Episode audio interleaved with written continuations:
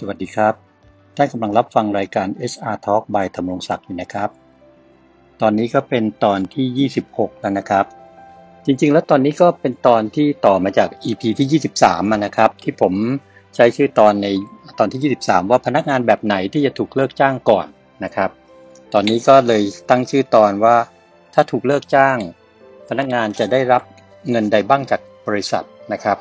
อบอกก่อนนะครับว่า ในเรื่องพวกนี้ผมไม่ได้มีวัตถุประสงค์อยากจะให้มีการเลิกจ้างกันเลยนะครับ เพราะว่าการเลิกจ้างก็นะมันไม่ใช่เรื่องดีนะครับผมทราบกันดีอยู่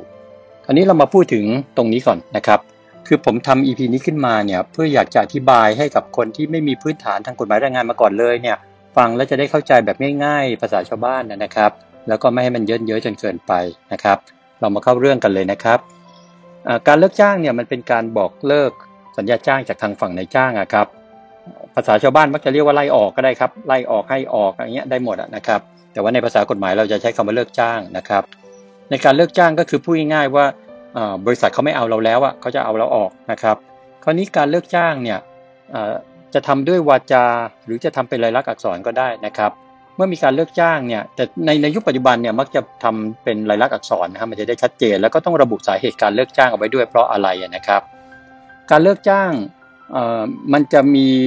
สิ่งซึ่งลูกจ้างจะได้รับ หรือไม่ได้รับจากนายจ้างนะครับ ก็เป็นไปตามสาเหตุนะครับ การเลิกจ้างแบบไหนที่ลูกจ้างจะไม่ได้รับเงินอะไรจากนายจ้างเลยนะครับก็บอกได้ว่าเป็นการเลือกจ้าง ถ้าลูกจ้างกระทำความผิดร้ายแรงนะครับ ตามมาตรา 119 ของกฎหมายแรงงานนะครับ ท่านสามารถพิมพ์คำว่ากฎหมายแรงงานใน Google แล้วท่านก็ไป เปิดดูที่มาตรา119 ได้ครับ ถ้าลูกจ้างกระทำความผิดอย่างใดอย่างหนึ่งหรือหลายอย่างทั้ง 6 ข้อมีอยู่ 6 ข้อนะครับ ข้อใดข้อหนึ่งเนี่ยลูกจ้างจะไม่ได้รับค่าชดเชยใด ๆ ทั้งสิ้นนะครับ คือพูดง่ายตกงานฟรีครับทำมากี่ปีก็ตกงานฟรีนะครับหนึ่งก็คือถ้าทุจริตต่อหน้าที่หรือกระทำความผิดอาญาโดยเจตนาต่อนายจ้าง 2. จงใจทำให้นายจ้างรับความเสียหาย 3. ประมาทเลินเล่อเป็นเหตุให้นายจ้างรับความเสียหายอย่างร้ายแรง 4. ฝ่าฝืนข้อบังคับเกี่ยวกับการทำงาน หรือระเบียบหรือคำสั่งของนายจ้าง อันชอบด้วยกฎหมายและเป็นธรรม และนายจ้างได้ตักเตือนเป็นหนังสือแล้วครับ เว้นแต่กรณีร้ายแรงเนี่ยนายจ้างไม่ต้องเตือนครับเอาออกได้เลยนะครับ 5. ก็คือละทิ้งหน้าที่หรือขาดงานนะครับสวันทำงานสามวันทำงานติดต่อกันครับ ไม่ว่าจะมีวันหยุดขั้นหรือไม่ก็ตาม โดยไม่มีเหตุผลอันสมควรนะครับ แล้วก็ 6 ครับข้อสุดท้ายก็คือ ได้รับโทษตามคำพิพากษาถึงที่สุดให้จำคุกครับ แล้วก็ กรณีที่เป็นความผิดที่กระทำโดยประมาทหรือละหูโทษนี้ก็ต้องเป็นกรณีเป็นเหตุให้ในจ้างรับความเสียหายด้วยนะครับ เพราะฉะนั้นถ้าลูกจ้างกระทำความผิดข้อใดข้อหนึ่ง หรือหลายข้อก็ตามที่บอกมาเนี่ยถือว่าผิดร้ายแรงตามมาตรา119นายจ้างสามารถเลิกจ้างได้เลยครับ โดยไม่ต้องจ่ายใดๆทั้งสิ้น ลูกจ้างก็ตกงานฟรีนะครับ กรณีที่ 2 ก็คือถูกเลิกจ้าง เนื่องจากไม่ได้กระทำความผิดร้ายแรงตามมาตรา119ครับ เช่นอะไรบ้างครับ เช่นทำงานไม่ดี ทำงานไม่ได้ตาม KPI ที่ตกลงกัน ขายไม่ได้ตามเป้า ผลผลิตไม่ได้ตามที่หัวหน้าบอกนะครับ สุขภาพเจ็บป่วยจนไม่สามารถมาทำงานได้อีกต่อไป ถึงกำหนดเกษียณอายุนะครับ เพราะบริษัทมีกำหนดเกษียณอายุอยู่ เช่นเกษียณที่อายุ 60เนี่ยพอครบ60 ก็ถือว่าถูกเลิกจ้างเหมือนกันนะครับ หรือเจ็บป่วยไม่สามารถมาทำงานได้ หรือหมอดูไปทายว่า หน้าไม่อัปเดตดวงไปกาลกินีกับฝ่ายบริหารต้องเอาออกไป อันนี้ผมพูดเล่นนะนะหรือจริงๆยังมีก็ไม่รู้นะครับ เนี่ยถ้าถูกเลิกจ้างด้วยสาเหตุต่างๆ เหล่านี้ครับนายจ้างจะต้องจ่ายค่าชดเชยตามมาตรา 118 ครับ และต้องจ่ายค่าบอกกล่าวล่วงหน้าด้วยนะครับ ค่าบอกกล่าวล่วงหน้าภาษาคนทำงานหรือภาษาชาวบ้านจะเรียกค่าตกใจครับ ค่าบอกกล่าวล่วงหน้านี่จ่ายตามมาตรา 17 ครับ อาจจะ 1 เดือนหรือ 2 เดือนแล้วแต่จังหวะการบอกนะครับ ถ้าท่านอยากทราบรายละเอียดตรงเรื่องค่าบอกกล่าวล่วงหน้าก็ให้ไปดูในบล็อกที่ผมเขียนไว้ก็ได้ครับ ดูในในหน้าผมในพอดบีนนี้ก็ได้ครับ มันจะมีบล็อกอยู่นะครับ ในหมวดกฎหมายแรงงานผมเขียนเอาไว้ ส่วนมาตรา 118 เนี่ยเป็นค่าชดเชยตามอายุงานนะครับ เริ่มต้นตั้งแต่อายุงานครบ 120 วันไม่ไม่ไม่เกิน 1 ปีเนี่ยค่าชดเชยก็ค่าจ้างอัตราสุดท้าย 30 วันครับ หรือผู้ภาษาชาวบ้านคือ ค่าชดเชย 1 เดือนนะครับค่าจ้างอัตราสุดท้ายเนี่ยหเดือนนะครับ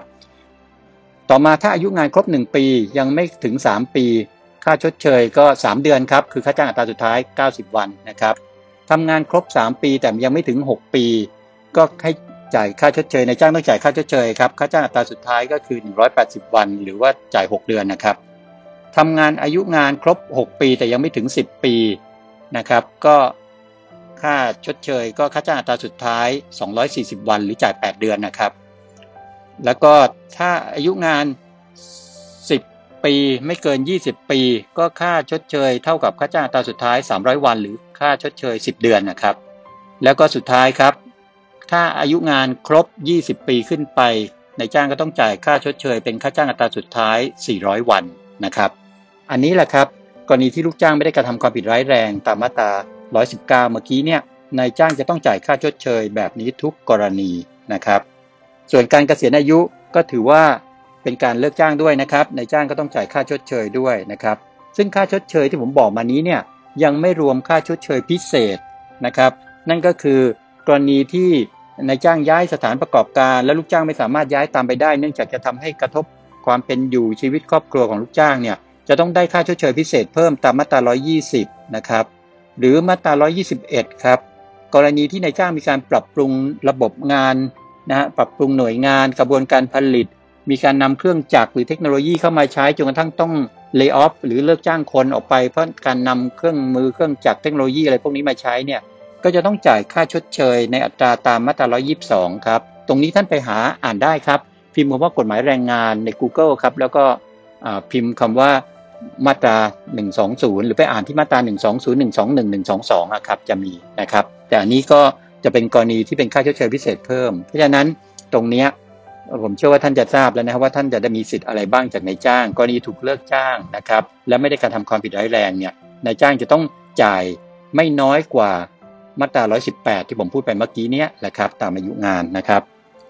ผมอยากจะฝากไว้อีกเรื่องหนึ่งก็คือ กรณีที่ลูกจ้างลาออกเนี่ย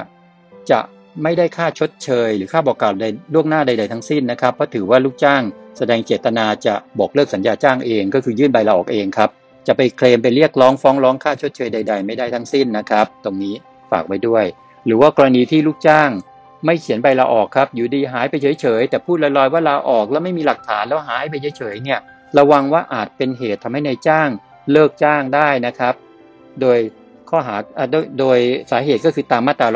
119อะครับ ข้อ5ครับก็คือละทิ้งหน้าที่ 3 วันทำงานติดต่อกันครับโดยไม่มีเหตุผลอันสมควรนะครับ เพราะฉะนั้นถ้าจะลาออกก็ควรจะยื่นใบลาออกตามระเบียบนะครับ แล้วก็ทำให้มันถูกต้องเป็นหลักฐานเอาไว้นะครับ อย่าหายไปเฉยๆเลยนะครับไม่งั้นเดี๋ยวจะมีปัญหา เพราะว่าจะกลายเป็นถูกเลิกจ้างครับ แล้วท่านก็จะเสียประวัติด้วย เวลาไปทำงานในที่ใหม่เนี่ยก็จะกลายเป็นว่าถูกเลิกจ้างมา แล้วอันนี้ถือว่าเป็นความผิดร้ายแรงนะครับ ขาดงาน 3 วันขึ้นไปเนี่ยไม่มีเหตุผลอันสมควรนะครับ เอาแล้วนะครับ ตรงนี้ท่านฟังมาถึงจุดท้ายเนี่ยของ EP นี้ ผมเชื่อว่าท่านก็จะได้ทราบแล้วนะครับ ว่าถ้าถูกเลิกจ้างเนี่ยท่านจะได้รับสิทธิ์อะไรบ้างจากทางนายจ้างนายจ้างจะต้องจ่ายอะไรให้กับท่านบ้างนะครับ ก็หวังว่าจะเป็นประโยชน์นะครับ และบอกย้ำอีกครั้งหนึ่งนะครับว่าผมไม่มีเจตนาหรือไม่มีความประสงค์อยากให้มีการเลิกจ้างกันเลยนะครับ ก็ในช่วงที่เกิดวิกฤตอย่างนี้เนี่ยก็อยากจะให้ทุกท่านเนี่ยได้มีงานทำกันนะครับ แล้วก็ขอให้ท่านประสบความสำเร็จโชคดีแล้วกันฮะ ยังมีงานทำอยู่ต่อไปนะครับ วันนี้ใน EP นี้ก็คงมีเรื่องจะคุยกันเท่านี้นะครับ ใน EP หน้าจะมีเรื่องอะไรก็โปรดติดตามนะครับ วันนี้สวัสดีครับ